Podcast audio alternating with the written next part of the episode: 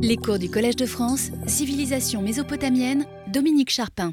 Dans la titulature des rois mésopotamiens du début du deuxième millénaire, on dit du souverain qu'il est Char Kittim ou Misharim, ce qu'on peut traduire par roi de justice et d'équité. De fait, les termes de Kittum et Misharum sont deux notions clés et complémentaires. Le premier mot Kittum dérive d'une racine K ulon N qui signifie être stable. C'est la justice en tant que garante de l'ordre, par exemple celle qui oblige le débiteur à rembourser son créancier.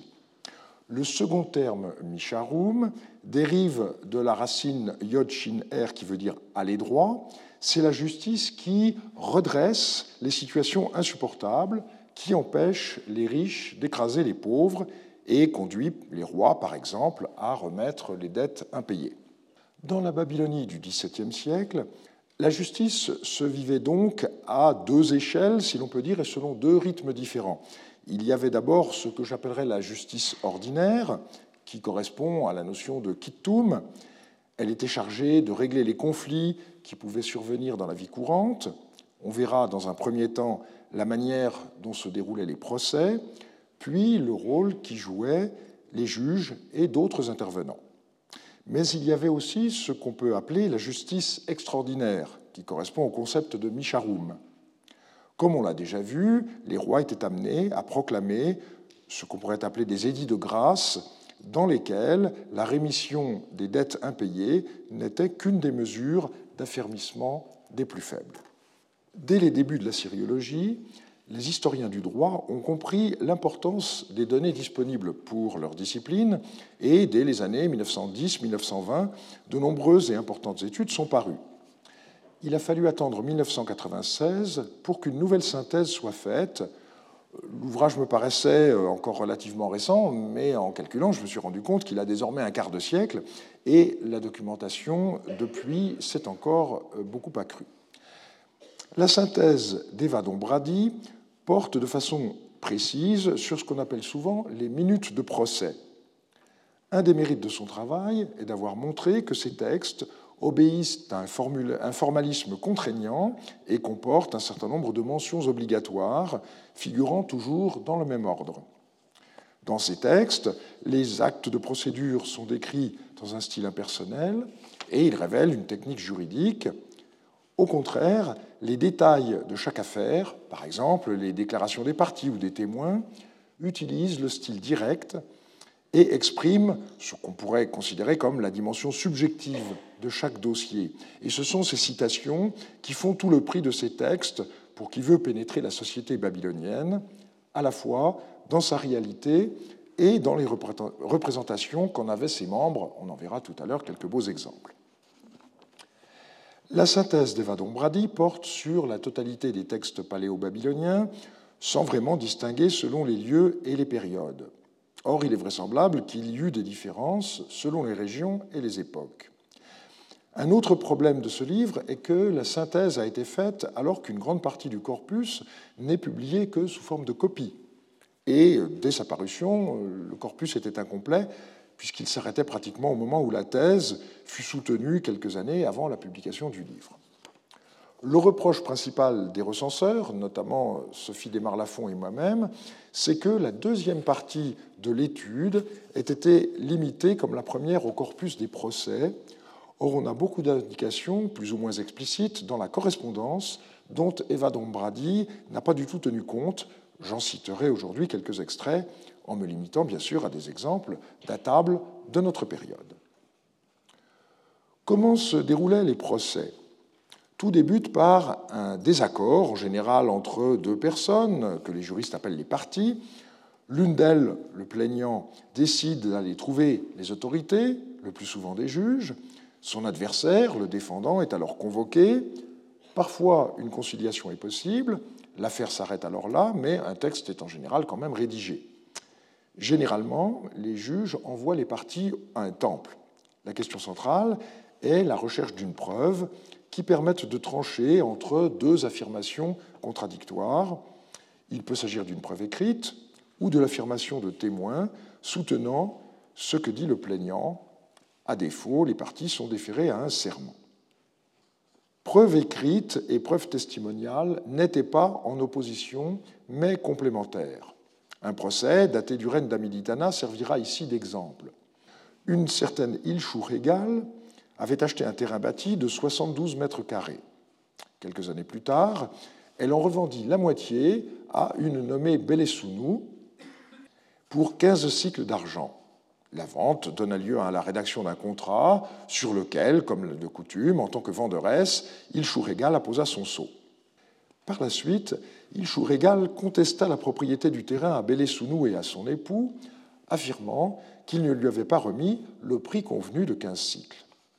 Les juges lui demandèrent de prouver qu'elle n'avait pas reçu cette somme en produisant des témoins, ou encore une reconnaissance de dette comme quoi Belesounou s'engageait à verser par la suite le reste du prix et Ilchou Régal fut incapable d'apporter la moindre preuve. Alors on pourrait penser que l'affaire s'arrête là, non, ça continue. Le mari de Belesounou apporta le contrat de vente, on interrogea alors les témoins dont le nom figurait sur ce document, et ils confirmèrent que les 15 cycles d'argent avaient bien été versés, ce qu'Ilchou Régal fut forcé d'avouer. Et donc le texte nous dit que du fait qu'elle a renié son propre sceau, on lui impose un châtiment et on lui fait laisser une tablette de non-revendication, c'est-à-dire la tablette que nous avons conservée. Ce texte montre parfaitement qu'il n'y a pas d'opposition entre preuve écrite et preuve testimoniale, puisque les juges ont à la fois écouté la tablette d'achat apportée par le mari de Belesounou et interrogé les témoins dont le nom figurait sur cette tablette la discussion des juristes modernes pour savoir si l'ancien adage l'être passe témoin était ou non valable dans le domaine mésopotamien, eh c'est le type même du faux problème. Cette absence euh, d'opposition se marque jusque dans le vocabulaire employé. Ainsi, trouve-t-on parfois des indications du genre Garde ma tablette en témoignage de même, dans les textes de procès apparaît fréquemment la mention les juges ont écouté la tablette. Par exemple, lors d'un procès portant sur la propriété d'un terrain, le scribe a écrit les juges ont écouté leur tablette d'achat.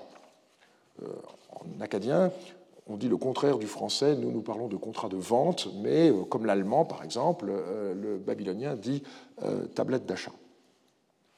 Et dans l'exemple que j'ai cité un peu plus tôt, on peut lire ceci les juges mirent Ilcha Régal en demeure de produire soit des témoins qui certifiassent que Belesounou ne lui avait pas remis l'argent, soit une reconnaissance de dette qu'elle lui aurait laissée pour le reliquat de l'argent, mais il n'en existait pas et elle ne put donc en produire. Lui, c'est-à-dire le mari, ou Roukliblout, produisit l'acte de vente de un sar de maison, les juges l'écoutèrent et interrogèrent les témoins dont les noms étaient inscrits sur la tablette. Alors la question c'est comment est-il possible d'écouter une tablette? Nous pensons immédiatement parce que quelqu'un la lit à voix haute. Eh bien non, pas du tout. Une tablette a une bouche et donc elle peut parler. On traduit euh, habituellement l'expression kima pitupim par selon la teneur de la tablette, mais mot à mot, c'est selon la bouche de la tablette. Et il faut maintenir cette traduction si l'on veut comprendre comment les juges peuvent écouter de tels documents. Et c'est dit explicitement dans un procès découvert à Suse, le Tépire, les juges et les autres ressortissants de Suse ont écouté la bouche de la tablette de partage. Alors bien entendu, les Mésopotamiens ne méconnaissaient pas la différence entre l'oral et l'écrit, comme le montre euh, l'opposition courante entre inapim, qu'on traduit par par oral, ça veut dire littéralement par la bouche, et inatupim par écrit, littéralement par une tablette, mais il y a bel et bien une personnification de la tablette. Krauss l'avait remarqué, mais il avait refusé d'aller plus loin. Or, il apparaît clairement que pour les Mésopotamiens, les tablettes étaient considérées comme vivantes. Il y a même des textes dans lesquels on dit qu'on va les faire revivre, bullutum, quand elles étaient perdues. Donc, pas d'opposition entre preuve testimoniale et preuve écrite. Lorsque l'écrit se développa, les Mésopotamiens assimilèrent les tablettes à des témoins pourvus d'une bouche et qu'il était possible d'écouter. Dans la pratique, à mesure que le temps passa, l'importance accordée aux preuves écrites augmenta incontestablement, au, au point qu'on trouve dans une lettre cette indication Mes tablettes sont aux mains de mon père, tant que mon père ne viendra pas, je ne ferai pas de procès. L'auteur de la lettre, manifestement, considère que, sans preuve écrite, elle n'a aucune chance. Il s'agit d'une femme. Si l'écrit tient au cours de l'époque paléo-babylonienne une place de plus en plus grande en matière d'administration de la preuve, comme l'a souligné Eva Dombradi, c'est avant tout la conséquence d'un phénomène d'accumulation dû à l'écoulement du temps. Il y avait des archives familiales de plus en plus importantes. Un dossier dans les archives d'Urutu le révèle. Lorsque l'administrateur Chandabakum Sinbel est arrivé, le prêtre Shangum du temple d'Anunitum a pris la tête de mes frères et dans mon dos, ils ont donné un tiers de mine d'argent à un administrateur Chandabakum. Ibnissin, Kuburum et Sindininam, les juges de Siparam Nanum et Yahurum, les secrétaires des juges, des secrétaires et deux barbiers sont entrés me voir dans ma maison. Les juges m'ont parlé ainsi. L'administrateur Chandabakum nous a envoyé pour écouter le témoignage d'Ilchar Egalitamer, donne les titres de propriété originaux les documents intermédiaires et les derniers contrats de vente de tes frères et de toi-même. Ils m'ont dit cela, j'ai agi selon l'ordre des juges. Donc dans cette lettre, Urutu souligne que l'administrateur Chandabakum a été corrompu, mais il ne peut rien faire contre la procédure. Les juges doivent à la fois écouter un témoignage et rassembler des preuves écrites. Lorsque faisait défaut à la fois preuve écrite et preuve testimoniale, on avait recours à la procédure du serment probatoire. Un cas euh, datant de l'année 29 d'Amiditana, dont j'ai déjà parlé lors du cours sur l'armée, nous en offre un bel exemple. Vous vous rappelez sans doute que les militaires avaient réclamé qu'un certain Tsurarum prenne la place de son père, Shumum Lipshi, décédé. Et son oncle et sa tante affirment qu'il est bien le fils de leur sœur, mais qu'elle n'a jamais épousé ce Shumum Lipshi. Ils ont déclaré ceci Nous n'avons pas donné notre sœur Shimat Ishtar en mariage. Elle est allée vivre sa vie, sous-entendu librement. Shumum Lipshi, fils de Anashamash Litsi, est fréquemment entré chez elle, ainsi que d'autres hommes, mais il n'a pas établi un contrat, sous-entendu de mariage, la concernant. Il n'a pas établi son kassoum et nous n'avons pas reçu sa terratum. Voilà ce qu'ils ont déclaré. Ils leur euh, ont demandé des témoins qui auraient été présents au mariage, mais ils n'ont pu en amener. La question centrale est de savoir si Shumum Lipshi a épousé Shimateshtar en bonne et due forme. Il aurait dû y avoir une sorte de banquet qu'on appelle Kassoum, et la famille de la mariée aurait dû recevoir un don appelé Terhatum. Ce n'est pas la dot qui est attribuée par le père à sa fille mariée, c'est le cadeau que fait la famille du marié à la famille de la mariée. La famille donc fait une déclaration et les témoins n'ont pas et les plaignants pardon n'ont pas de témoins à leur opposer. On pourrait croire que l'affaire s'arrêterait là, mais le texte se poursuit. Les autorités ont examiné leur affaire. Ils leur ont ordonné d'aller à la porte de Shamash et de lier et délier par le filet. Comme les autorités l'avaient ordonné, on a fait se tenir à la porte de Shamash de Ledi Kouda le symbole de Shamash qui marche en tête de Lady Kukalama et le symbole de Shamash qui marche en tête de Lady Kuda, Warad Koubi, le général des troupes de la campagne de Sipar, Kurudum, le lieutenant, Inapaleshu, le lieutenant, Ibnissin, le scribe, et les anciens de son harum n'ont pas accepté de s'approcher du filet.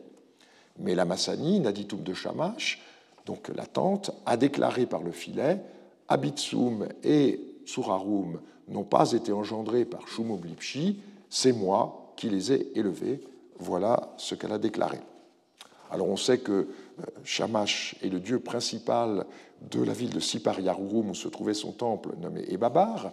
Ici, il est question d'un autre temple, l'Edikuda, qu'on sait avoir exercé, existé pardon, à Sipar-Amnanum, c'est-à-dire Teledder.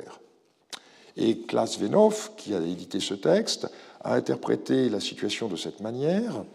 À la porte du temple de Shamash, on a fait se tenir deux sortes d'étendards. Un filet était suspendu au plafond du temple qui symbolisait le châtiment qui s'abattrait sur le parjure. Les militaires qui prétendaient que Shumum était marié ont pris peur et ont refusé de prêter serment. Et au contraire, la tante de Tsurarum ne fit pas de problème pour redonner son témoignage sous serment, et donc les militaires ont perdu leur procès. On remarque que dans ce texte, il n'est pas question de juge, mais d'awilou, un terme que j'ai traduit ici par les autorités. Il s'agit de deux habits sabim, d'un chandabakum et d'un muerum, personnages qui sont généralement en poste à Babylone et qui, en l'occurrence, étaient venus à Sipar établir les rôles des corvées. Ceci nous conduit à poser un problème plus général qui rendait la justice Le plus souvent, on indique que les partis vont trouver les juges. La question est de savoir si on a affaire à un corps bien délimité et s'il s'agit de professionnels. Mais on voit aussi le rôle que jouaient d'autres personnes pourvues de titres divers, comme on vient d'en voir un exemple, et on terminera en examinant le rôle du roi dans la justice ordinaire en Babylonie au XVIIe siècle. Existait-il des juges de carrière? Dans un article publié en 1961, Rivka Harris avait estimé que des juges de carrière n'apparaissaient qu'avec le règne de Hammurabi. Auparavant, les personnes qualifiées de juges n'apparaissent pas plus d'une fois. Mais depuis 1961, le nombre de textes a augmenté et on s'est rendu compte que cette opposition entre les deux périodes n'existait pas. On connaît des juges avant Hammurabi sur des périodes de plusieurs années.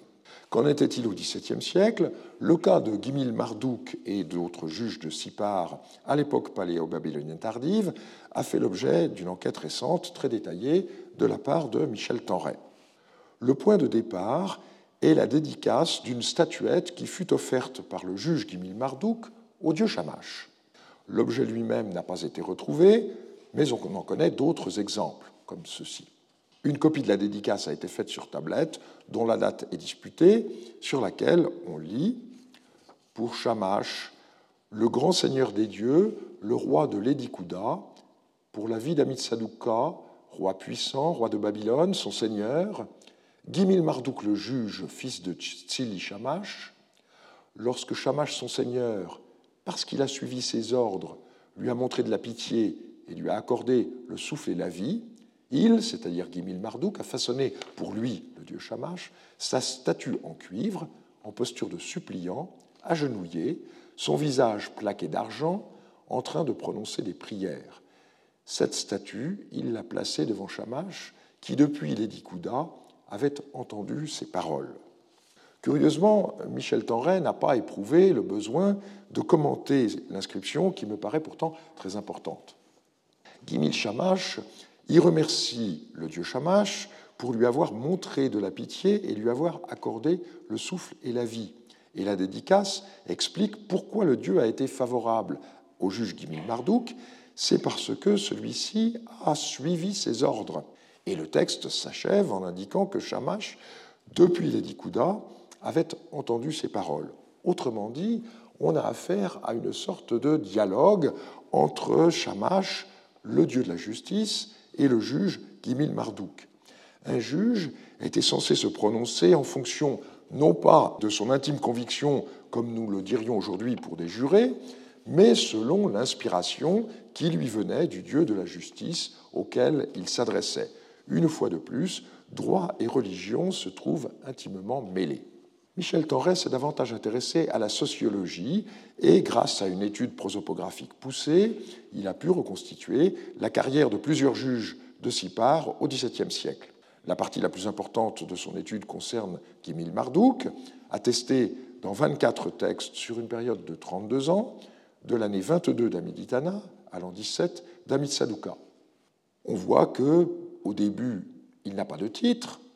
À partir de l'année 3 d'Amid Saduka jusqu'à l'année 8, euh, même jusqu'à l'année 9, euh, il est mentionné comme juge. Et à la fin, à partir de l'année 12, à nouveau, on trouve des mentions où il n'a pas le titre de juge. Ce Gimil Marduk a utilisé quatre sceaux différents. Deux avant qu'il soit juge, l'un qui est un épigraphe, l'autre dans lequel il est présenté comme serviteur de la déesse Ishtar, Tsarbat. Et puis, quand il était juge, il en a utilisé un où il est serviteur d'Amilitana, et on connaît un quatrième sceau où le nom du roi est différent. Euh, il est cassé, mais euh, on peut restituer sûrement à Mitsaduka, puisque le texte date d'Amitsaduka 17 et que euh, la gravure montre qu'il ne s'agit pas du même sceau que le sceau numéro 3. Ce qui est intéressant, c'est que le titre de juge n'apparaît pratiquement dans aucune légende de sceau dans ce cas précis, mais euh, de façon plus globale.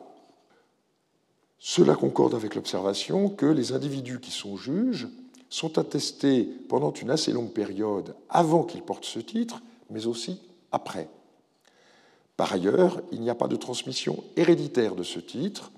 On a un cas où, sur trois générations, on fut juge de père en fils, c'est vrai, mais on a aussi un cas où, sur cinq générations, il n'y a eu qu'un seul juge. Autre leçon euh, tirée par euh, Michel Tenray de ses investigations, le cas de Guimil Mardouk et de son fils est clair sur ce point. Son fils est également juge, mais il ne porte ce titre que lorsque son père Guimil Mardouk ne le porte plus. Par ailleurs, Michel Tenray a fait très attention à l'ordre dans lequel les juges apparaissent dans les listes de témoins, et ses observations sont très intéressantes. Le cas du juge Sinish Mehani est particulièrement instructif.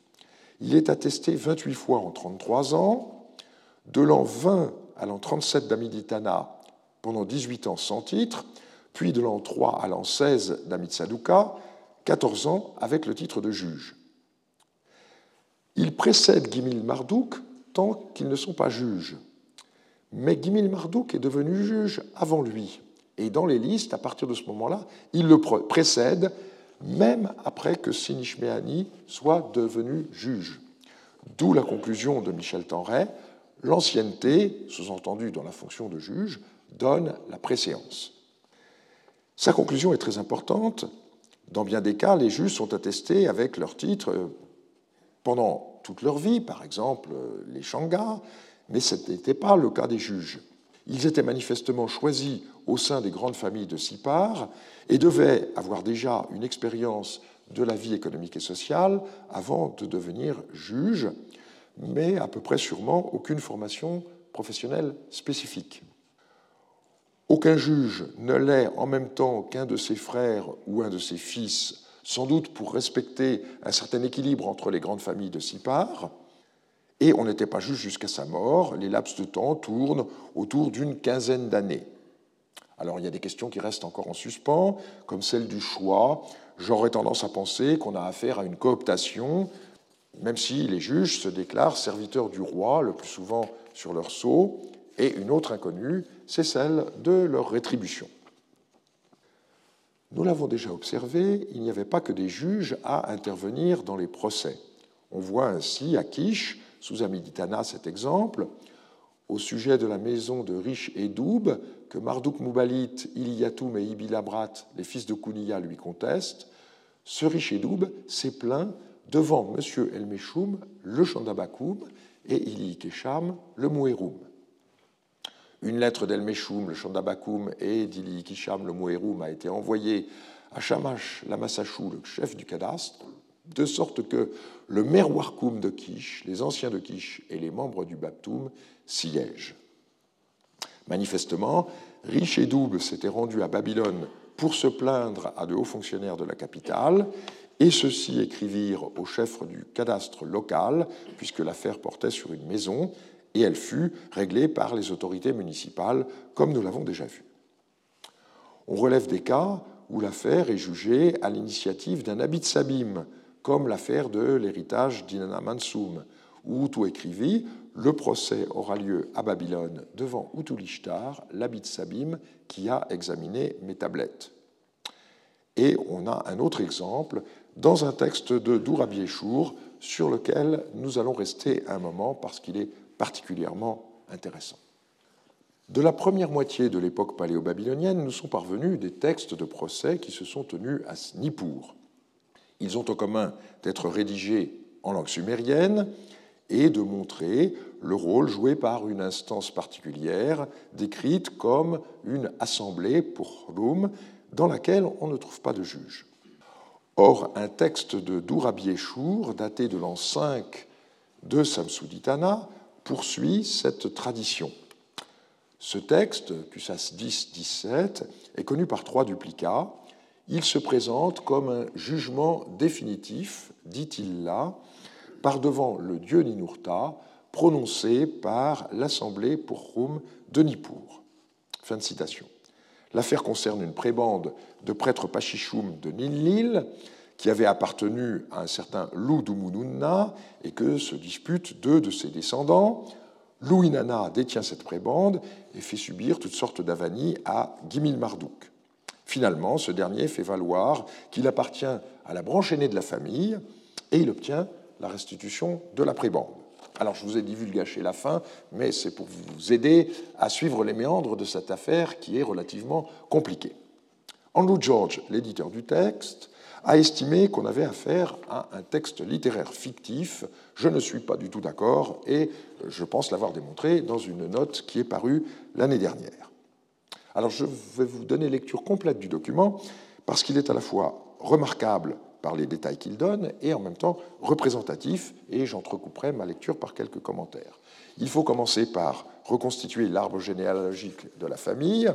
Donc l'affaire concerne une prébande qui avait appartenu à Ludumununna. L'aîné Etirum aurait dû la recevoir, mais elle fut injustement accaparée par son fils cadet Louinana, et à plusieurs reprises Gimil Marduk tenta de la récupérer. Il n'obtint gain de cause qu'au bout de 48 ans d'efforts. Voici ce texte. Gimil Marduk, fils d'Utlatum, fils d'Etirum, héritier de Ludumununna, s'est plaint en ces termes par devant M. Awil Nabium, le ministre Choukaloum. Je suis le fils d'Utlatum, fils d'Etirum, fils de Ludumununna. Apililishu, descendant de Ludumununna, le père du père de mon père, me fait du tort. Que l'on fasse s'approcher de toi l'intendant des troupes du roi, le Chandabakum d'Enlil, les autres Chandabakum, les prêtres Neshakum, les prêtres Pachichoum de Ninlil, les prêtres Pachichoum de Ninurta et les détenteurs de, charges de Nippur, afin qu'ils voient ma plainte, écoutent leurs propos, de sorte que mon cas obtienne un verdict. Voilà ce qu'il a dit. Monsieur Awil Nabioum, le ministre Choukalou, m'a donné des instructions. On a fait s'approcher de lui l'intendant des troupes du roi, le Chandabakum d'Enlil, etc. Gimil Marduk, fils d'Outlatoum, fils d'Etirum, descendant de Ludumununna, a déclaré ceci dans l'assemblée Purum de Nippur. Donc le début du texte donne le cadre juridique du procès. Gimil Marduk profite du passage à Dourabi d'un ministre du roi pour porter plainte, et c'est ce dernier qui organise le procès par devant les principaux dignitaires religieux des dieux Enlil, Ninlil et Niurta, qui sont récapitulés comme assemblée pour Rum de euh, Nippur. Je poursuis la lecture du texte. En l'an 16 d'Amiditana, je suis allé à Nippur. J'apportais un mouton en sacrifice à mon dieu Ninkarnunna. Mais Louinana, le frère d'Etirum, le père de mon père, qui avait l'usufruit de la part de prébande de prêtre Pachichoum de Ninlil, d'Etirum, le père de mon père, m'a empêché d'entrer dans le temple de mon dieu Ninkarnunna pour y sacrifier le mouton de sacrifice. Il m'a battu et m'a jeté à la porte. La ville de Nippur a été au courant. Donc on voit bien que la prébande est considérée comme appartenant à Etirum et euh, Louinana en a simplement l'usufruit. En l'an 2 d'Amitsaduka, donc 25 ans plus tard, quand le barbier Nabium Natsir est venu à Nippur, avec un sacrifice, je me suis plaint. Comme précédemment, il, c'est-à-dire Louinana, m'a battu et m'a laissé pour mort. La ville de Nippur l'a pris. À nouveau, j'eus peur pour ma vie. J'informai la ville de Nippur comme quoi on me faisait du tort. J'en ai informé la ville de Nippur, puis je me suis tu.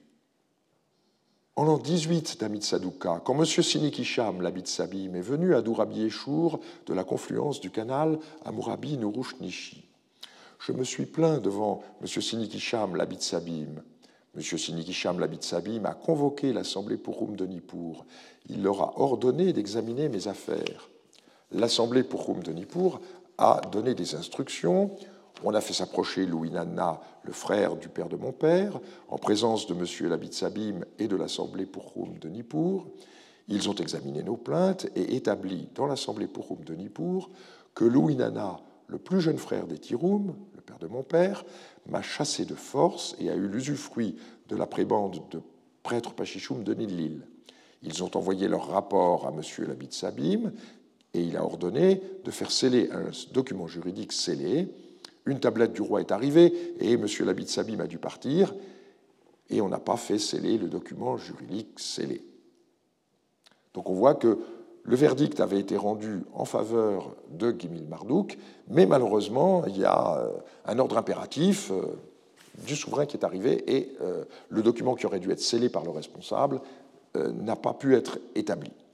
Et donc, Gimil Marduk termine sa plaidoirie en disant À présent, écoute les propos de la ville de Nippur et procure un verdict à mon cas.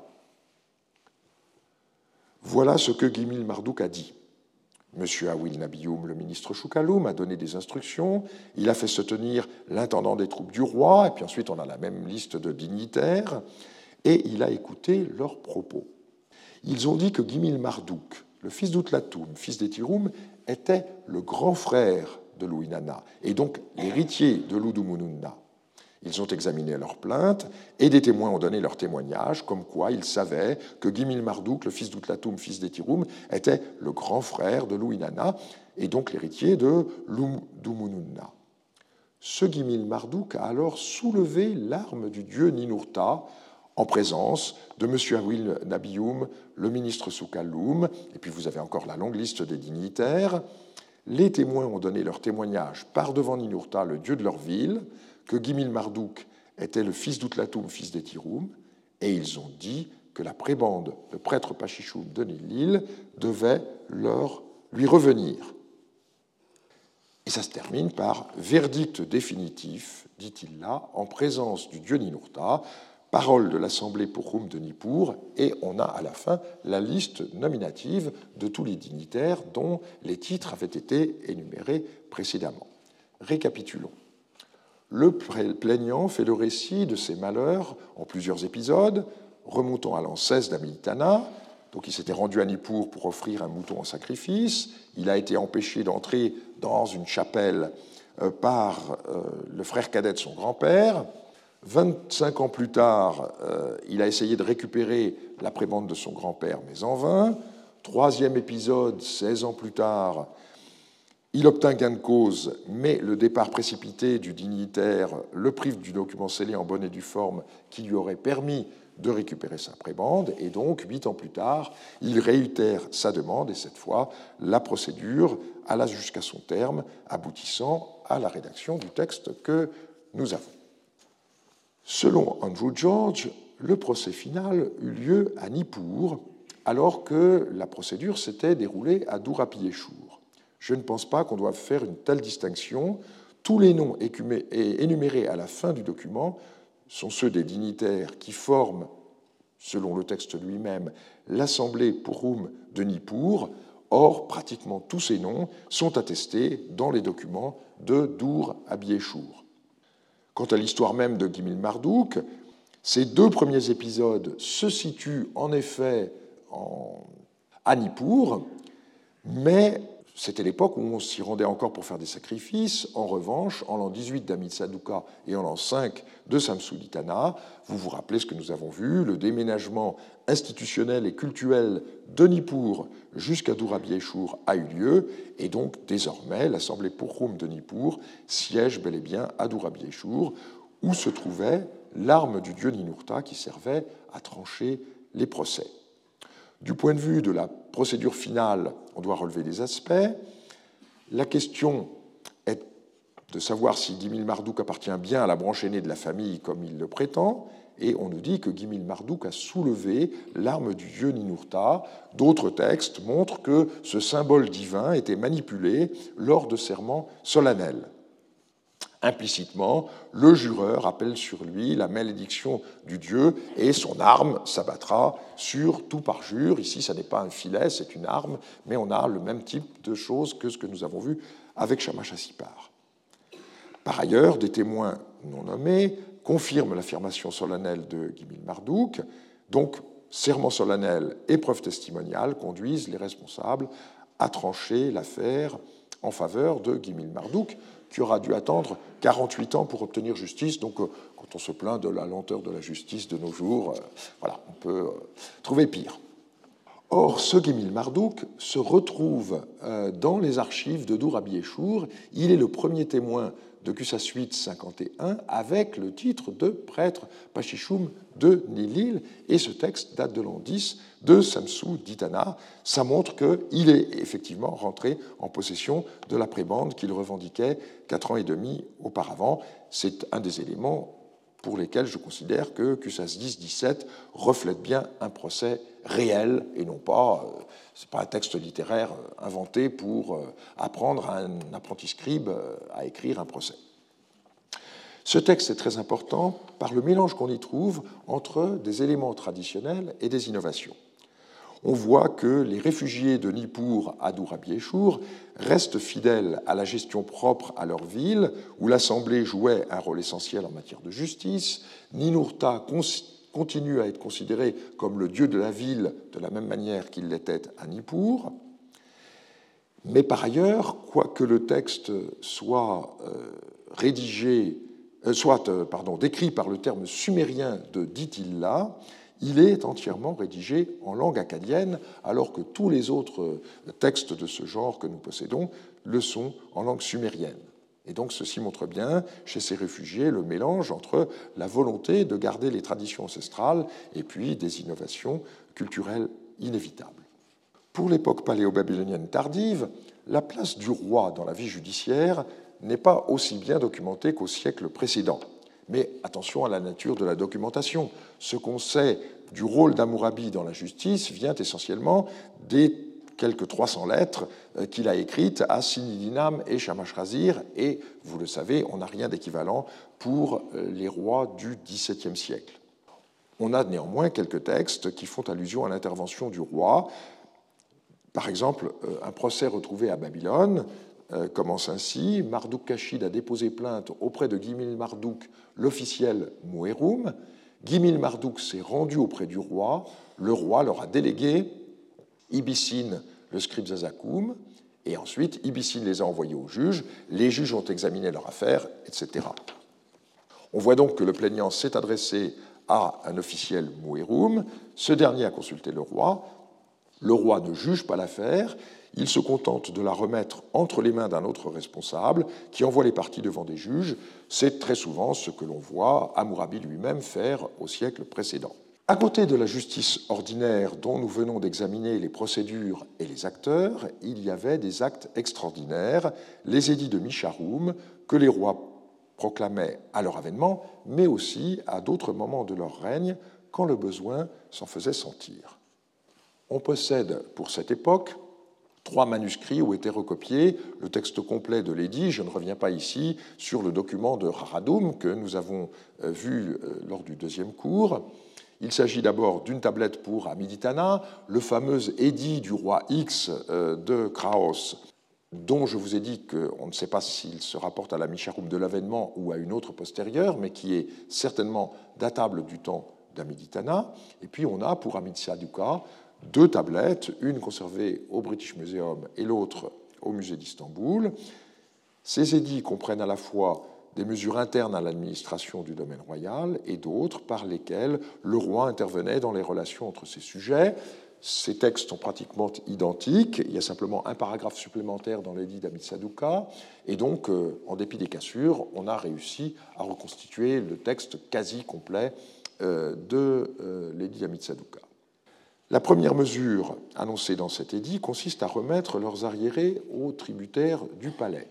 Les arriérés des cultivateurs, des bergers, des écarisseurs, des gens travaillant dans les estives et des autres tributaires du palais, afin de les renforcer et de les traiter équitablement, ces arriérés sont remis. Le collecteur ne devra pas engager de poursuite contre la maison d'un tributaire. Et le détail de cette mesure est explicité dans les paragraphes 12 à 18. Cette remise s'explique en fonction du mode d'exploitation du domaine royal. Celui-ci était affermé à des individus, ce que je traduis par tributaires, hein, les nashibiltim, littéralement les porteurs de redevances. Et cette redevance, c'était un versement annuel fixé en partie en nature et en partie en argent. La deuxième mesure de l'édit concerne le groupement des marchands, en acadien karum, littéralement le quai, qui était chargé de commercialiser les productions excédentaires du domaine royal. Dans ce cas également, les arriérés étaient remis, comme l'indique le paragraphe 2. Le karum de Babylone, les karums du pays et le raïbanoum, qui ont été assignés à un collecteur par la tablette du Nouvel An, leurs arriérés depuis l'an 21 d'Amiditana jusqu'au mois 1 de l'an 1 d'Amitsaduka, c'est-à-dire depuis la dernière Misharum jusqu'à la présente, du fait que le roi a institué la Misharum pour le pays, ces arriérés sont remis. Le collecteur ne devra pas engager de poursuite.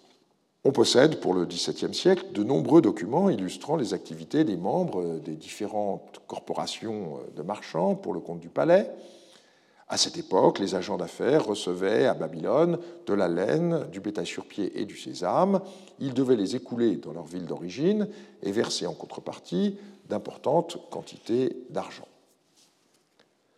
La troisième mesure annoncée dans l'édit ne concerne plus les relations euh, vis-à-vis du palais, mais constitue une intervention du pouvoir dans ce qui m'apparaît comme la sphère purement privée de l'économie.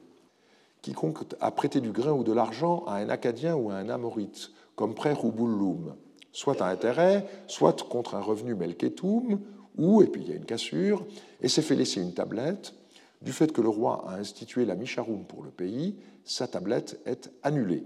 Il ne devra pas faire rembourser grain ou argent selon la teneur de sa tablette. Sans rentrer dans le détail assez complexe de la terminologie, on peut dire que les dires distinguent deux sortes de dettes.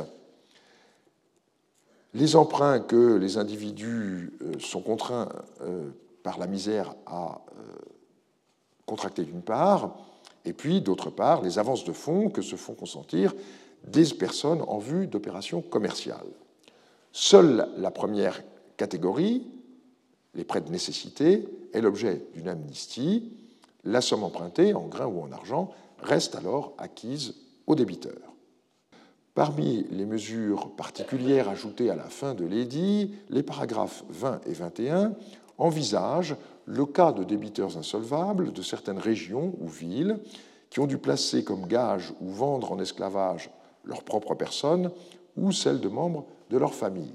Je cite Si une obligation a pesé sur un habitant des régions du Numriya, d'Emutbaloum, d'Idamarats ou des villes d'Uruk, de Kisura ou de Malgoum, et qu'il a dû placer sa propre personne, sa femme ou ses enfants en servitude pour dette contre de l'argent ou en gage, du fait que le roi a institué la Misharum pour le pays, il est libéré, son Andurarum sera effectué. Donc on voit que l'édit prévoit, dans le cas d'une famille en difficulté, qu'une Andurarum s'appliquera à ses membres devenus esclaves pour dette. Ils retrouvent leur statut antérieur, c'est-à-dire la liberté, mais le paragraphe 21 précise que si ces familles en difficulté avaient des esclaves et qu'ils ont dû donner à leurs créanciers ces esclaves, eh bien les esclaves ne leur sont pas rendus.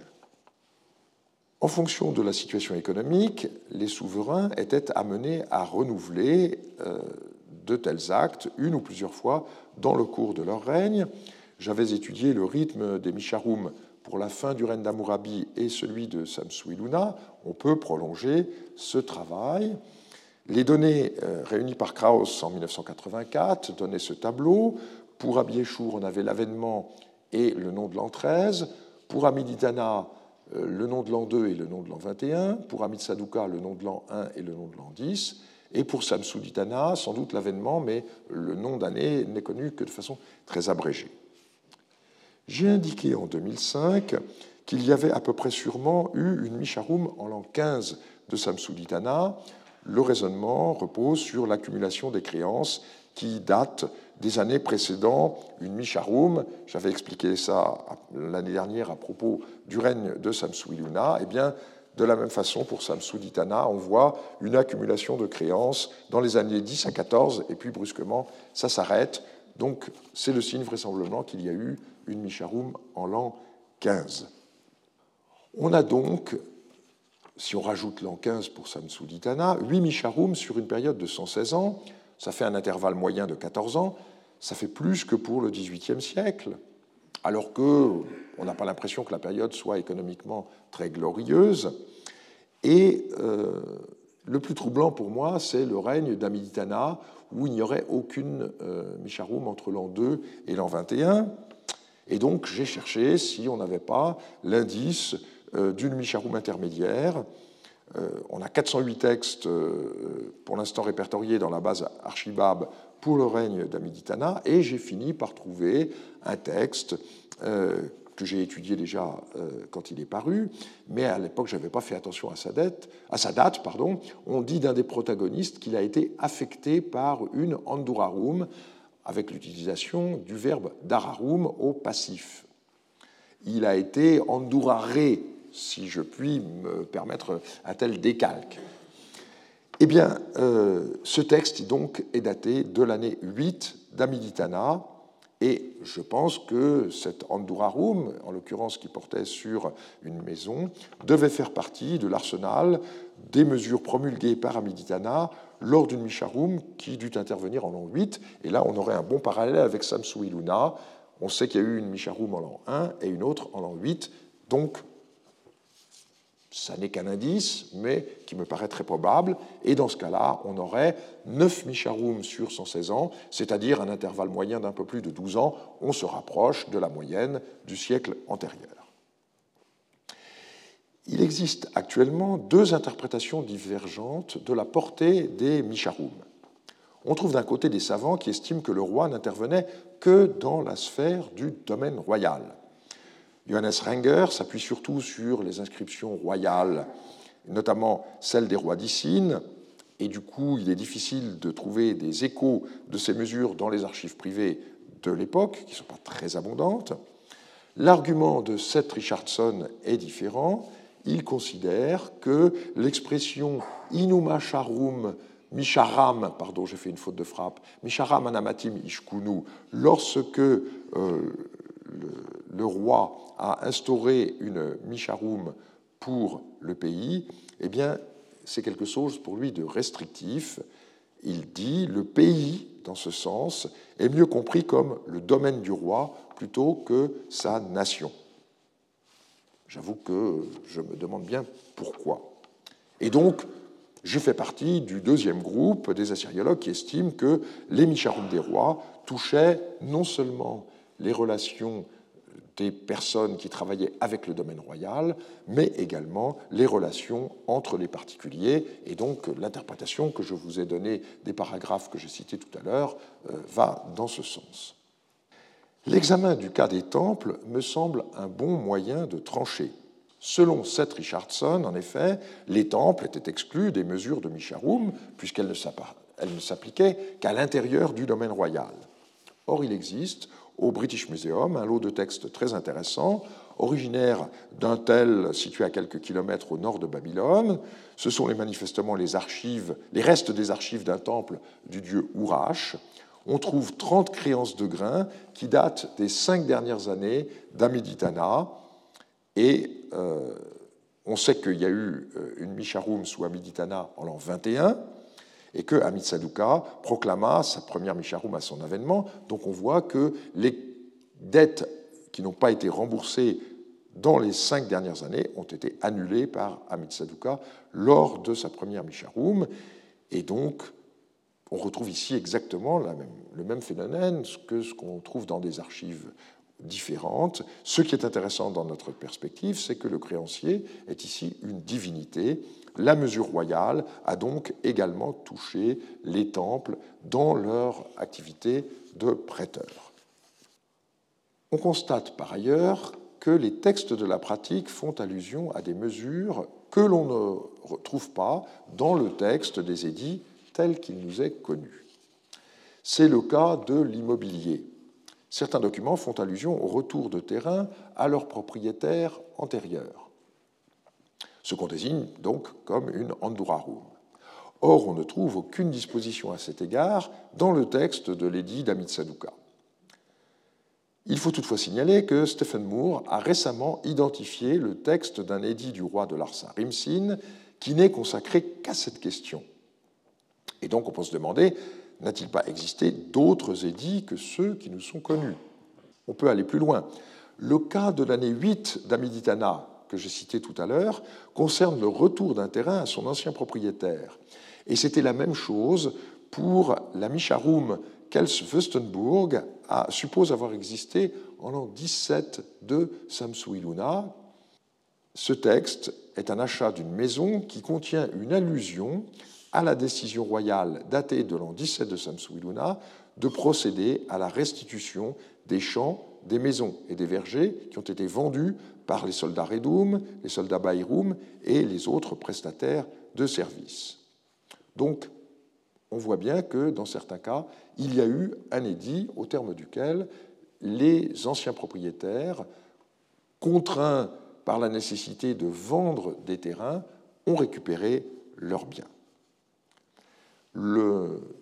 parmi les mesures absentes du texte des édits, eh bien, on relève également l'exemption, Shubarutum, des esclaves des religieuses Naditum. Il y a une lettre qui fait allusion à cela. On n'en trouve pas trace dans les édits. Et donc, il faut euh, revenir à ce qu'avait proposé euh, Krauss, mais d'une manière encore plus euh, forte maintenant que nous avons davantage de documentation, et supposer l'existence d'édits royaux à géométrie variable, si l'on peut dire. Certains pourraient avoir porté plus spécifiquement sur le retour des biens immobiliers aliénés, d'autres sur l'annulation des arriérés des gestionnaires du domaine royal et sur la remise des dettes non commerciales. Et à certains moments, il aurait pu y avoir une combinaison de ces différentes mesures. Et le cas de l'an 17 de Samsuiluna me semble significatif, car on observe pour cette année-là aucun pic de créance, ce qui aurait dû être le cas si l'édit royal avait annulé les dettes, comme ce fut le cas en l'an 1 et en l'an 8. Aucun pic pour euh, les années qui précèdent l'année 17. Donc, peut-être bien que la Micharoum de cette année-là n'a porté que sur les annulations de vente de terrain et pas sur la remise des dettes.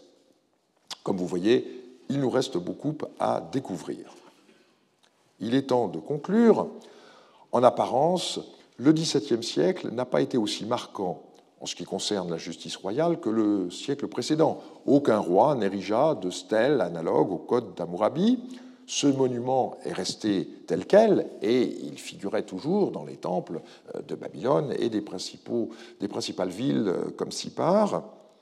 Il faisait aussi l'objet de copies, comme le montre l'analyse paléographique d'un exercice conservé au British Museum, signé par l'apprenti scribe Ina Eulmash Zerou, il ne comporte pas de date, mais euh, on peut faire confiance à l'expertise de Finkelstein qui disait l'écriture est typique des contrats de l'époque d'Amiditana à Mitsaduka. On ne connaît pas non plus de nouveaux rescrits semblables à celui de Samsuiluna relatif aux religieuses Naditum, mais on se rappelle que plusieurs des copies que nous avons de ce texte ont été retrouvées dans la maison d'Urutu à Teledder, signe qu'il était toujours pris en considération, et on peut penser qu'il y a eu d'autres textes analogues, même s'ils ne nous sont pas parvenus. À défaut de stèles analogues au code, on voit Abiéchour commémorer dans un de ses noms d'année la fabrication d'une statue bien particulière, année où le roi Abiéchour a fait pour sa seigneurie une statue revêtue de justice, malheureusement, on a peu d'attestations de cette formule et la lecture n'en est pas complètement assurée, mais elle rappelle euh, évidemment le nom de l'année 22 d'Amourabi, année où il fit entrer une statue de Hammurabi, roi de justice. Et à cette date, Hammurabi 22, il ne s'agit pas encore du code, puisque le prologue du code date de la fin du règne, d'après l'énumération des villes euh, que Hammurabi dit euh, dominer. Donc, la statue euh, du roi en tant que roi de justice. On ne sait pas à quel type iconographique cela correspond, mais le geste, évidemment, est très intéressant. Et dans la même veine, on doit relever la mention de statue royale pourvue d'un sceptre de justice, les années 28 d'Abiéchour et 27 de Samsuditana. Tout cela montre bien que le souci de la justice était sûrement aussi important chez les rois de l'époque paléo-babylonienne tardive que chez leurs prédécesseurs. Je vous remercie de votre attention. Retrouvez tous les contenus du Collège de France sur www.colège-2-france.fr.